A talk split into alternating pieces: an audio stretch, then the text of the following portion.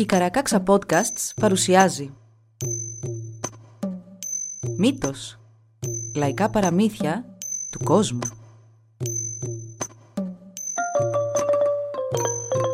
Κάποιες ιστορίες μπορεί για κάποιους να περιλαμβάνουν ευαίσθητο υλικό. Για περισσότερες πληροφορίες για το κάθε επεισόδιο, συμβουλευτείτε τις σημειώσεις του όπου βρήκατε αυτό το podcast.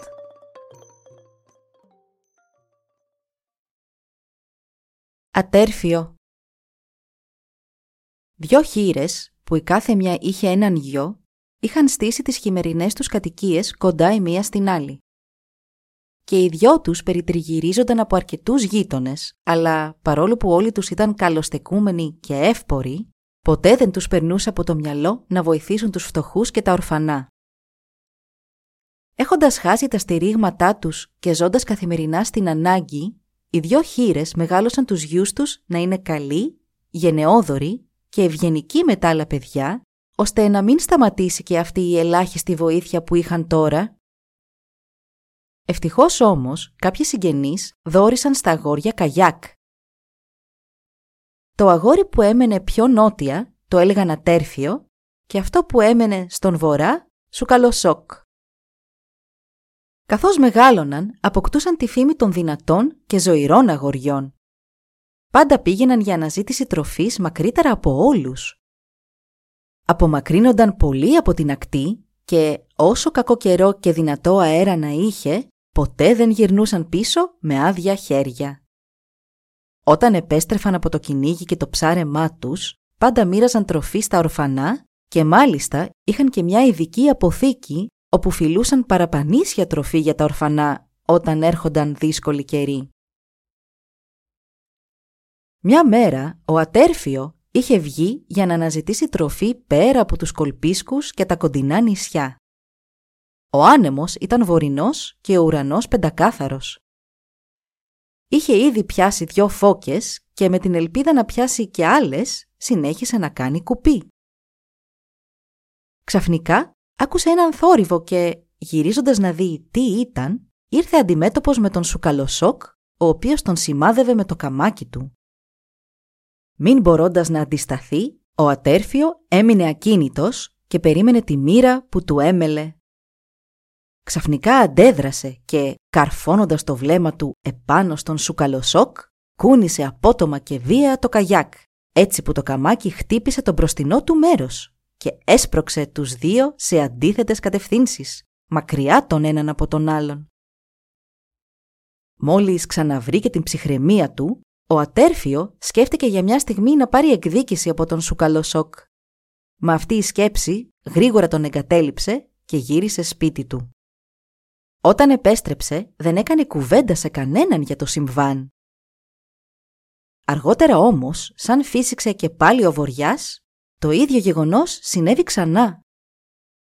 Τότε υποσχέθηκε να πάρει εκδίκηση και είπε σε όλους στο σπίτι του ότι ο Σουκαλοσόκ είχε αποπειραθεί να τον σκοτώσει και μάλιστα δύο φορές. Η μητέρα του τον παρακάλεσε να μην πάρει εκδίκηση. «Μην το σκέφτεσαι», είπε στον γιο της.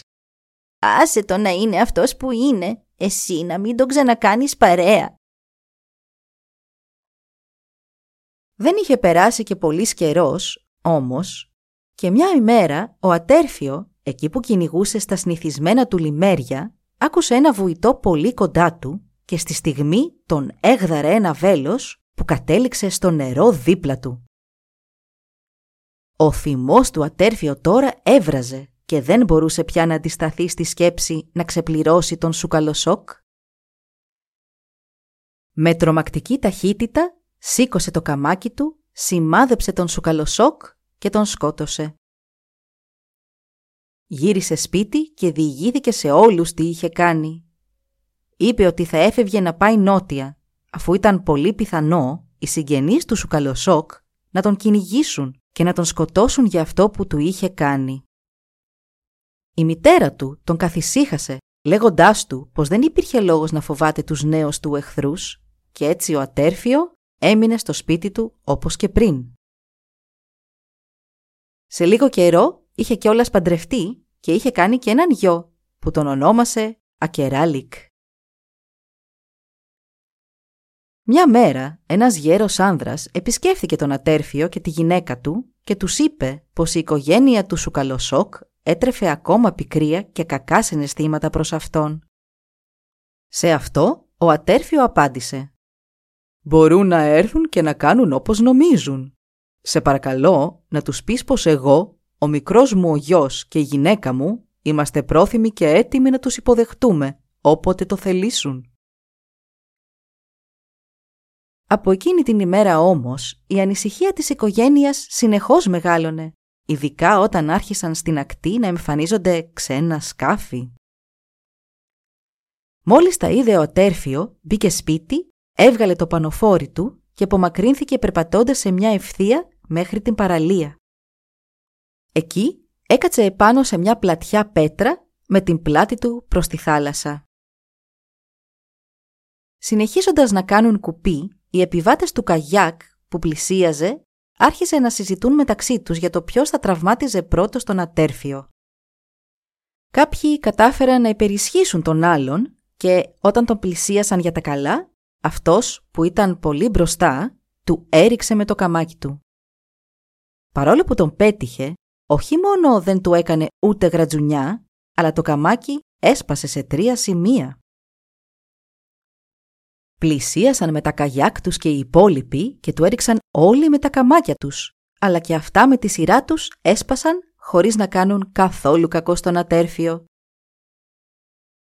Μετά από ένα σύντομο συμβούλιο, οι επιβάτες των καγιάκ συμφώνησαν να βγουν στην ξηρά για να αγωνιστούν εκεί.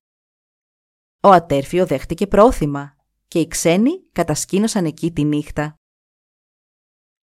Το επόμενο πρωί Τέσσερις ψηλοί και γεροδεμένοι άνδρες πέρασαν το κατόφλι του σπιτιού του ατέρφιο, μα εκείνος τους είπε «Το σπίτι μου είναι πολύ μικρό, ας παλέψουμε έξω, που έχει άπλα». Μόλις έφτασαν σε ένα υπερυψωμένο λιβάδι, ένας από τους τέσσερις άνδρες όρμησε προς τον ατέρφιο για να παλέψουν. Μα ο ατέρφιο γύρισε, τον αντίκρισε και απλώνοντας το χέρι του τον ξάπλωσε λες και ξάπλωνε κάτω μια μικρή αλεπού και έτσι τον σκότωσε. Οι υπόλοιποι τότε έπεσαν επάνω του όλοι μαζί και ο ατέρφιο τους στείναξε μακριά, λες και ήταν μικρά παιδιά. Στον δρόμο για το σπίτι του σκότωσε και όλους τους υπόλοιπους. Μετά από αυτό, ο ατέρφιο εκπαίδευσε τον γιο του σε κάθε λογής ρηψοκίνδυνες πράξεις, σε ξηρά και θάλασσα. Έτσι, ο Ακεράλικ μεγάλωσε πιο δυνατός και πιο ατρόμητος από τον πατέρα του. Ο αγαπημένος του κυνηγότοπος ήταν η ανοιχτή θάλασσα, όπου κυνηγούσε φώκες με την ίδια ευκολία που κυνηγούσε και λευκές φάλαινες και κρατούσε την αναπνοή του μέσα στο νερό όσο και μία φώκια. Μια μέρα που ήταν και οι δυο τους στην ανοιχτή θάλασσα, ένα συνεφάκι παρουσιάστηκε στον ουρανό ο ατέρφιο είπε στον γιο του «Το βλέπεις εκείνο το σύννεφο; Όταν θα σηκωθεί και ο Μίχλη από εκείνο το σημείο, κάθε άλλο παρά παιχνιδάκι θα είναι πια για εμάς. Ας γυρίσουμε πίσω όσο πιο γρήγορα μπορούμε». Έβαλαν τις φώκες τους επάνω στα καγιάκ και κατευθύνθηκαν προς την ξηρά. Ο καθένας τους είχε πιάσει από δυο φώκες. Μόλις που είχαν προλάβει να κινηθούν, όταν ένας τρομερός άνεμος τους μαστίγωσε στο πλάι και έκανε τη θάλασσα να αφρίσει τόσο που τώρα πια δεν μπορούσαν να διακρίνουν τη στεριά. Ένα βουητό τους περικύκλωσε και ο ατέρφιο φώναξε. «Πρόσεξε μην πέσουμε ο ένας επάνω στον άλλον. Κράτα μεγαλύτερη απόσταση». Ταυτόχρονα, με την άκρη του ματιού του, είδε ένα πελώριο κύμα όλο αφρό να τους πλησιάζει να γυρίζει στο πλάι και να επιταχύνει προς το μέρος τους. Αντιμετωπίζοντας και αυτό με θάρρος, οι δυο τους κράτησαν την ανάσα τους και έκαναν κουπί κάτω από την επιφάνεια της θάλασσας, βγαίνοντας ξανά επάνω μετά από λίγο. Όμως σκίστηκε το χοντρό πανοφόρι του Ακεράλικ και τότε αυτός φώναξε στον πατέρα του «Φρόντισε τον εαυτό σου τώρα, εγώ πρέπει να βιαστώ». και εσχίζοντας τα νερά με την ταχύτητα γερακιού που κυνηγά το θύραμά του, χάθηκε από τα μάτια του πατέρα του στη στιγμή. Στο τέλος και οι δυο έφτασαν με ασφάλεια σπίτι τους. Εκείνο τον καιρό ήταν που οι κάτοικοι του Νότου έμαθαν για τα κατορθώματα του Ατέρφιο και του γιού του Ακεράλικ, του οποίου το καγιάκ έτρεχε γρήγορα σαν γεράκι. Ανάμεσα στους κατοίκους αυτούς ήταν και ένας δυνατός άνδρας που τον έλεγαν «τα Γιαρνέκ», που και γόταν να έρθει αντιμέτωπος με τον Ατέρφιο. Μια μέρα λοιπόν, που ο καιρός ήταν καλός και ο αέρας καθαρός, ο Ατέρφιο και η οικογένειά του βρίσκονταν σπίτι και είδαν πολλά σκάφη και καγιάκ να περνούν κοντά από το σπίτι τους. Ο Ατέρφιο πήγε στην άκρη του νερού και σηκώνοντας τα χέρια, τους χαιρέτησε και τους είπε «Για πού το βάλατε, είναι αργά τώρα. Βγάλτε τα σκάφη σας έξω και ελάτε να βρείτε καταφύγιο στο σπιτικό μας». Μια φωνή από το πλήθος απάντησε Έχουμε ακούσει για τον τρανό ατέρφιο και ήρθαμε να του προσφέρουμε έναν άξιο αντίπαλο. Ο ατέρφιο αποκρίθηκε. Αυτός που έχετε μπροστά σας δεν είναι τίποτα το ιδιαίτερο, αλλά ο γιος του είναι άνδρας με τρομερή δύναμη. Και λέγοντας αυτά, έδειξε τον γιο του που στεκόταν δίπλα του, να τον δουν όλοι και να καταλάβουν. Οι βάρκες σταμάτησαν και οι επιβάτες τους έμειναν να κοιτούν με το στόμα ανοιχτό, μην πιστεύοντας αυτό που έβλεπαν. Αλλά ο ατέρφιος συνέχισε.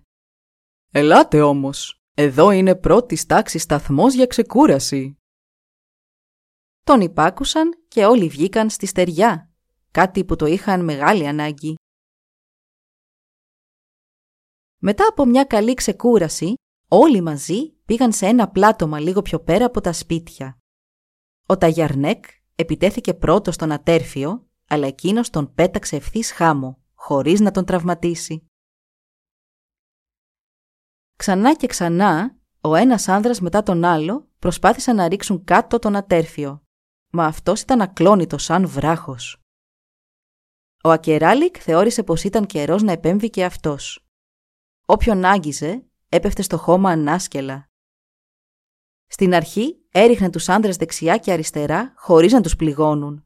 Αλλά με τη μια επίθεση μετά την άλλη, πατέρας και γιος κατέληξαν να σκοτώσουν και τον Ταγιαρνέκ και όλους τους υπόλοιπους.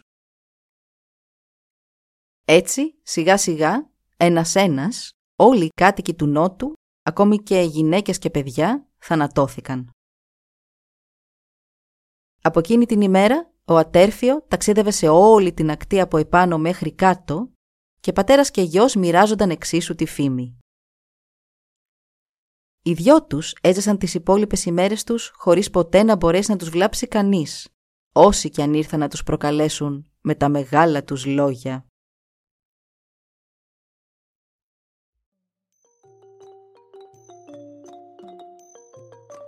Εδώ λοιπόν η ιστορία μας έλαβε τέλος.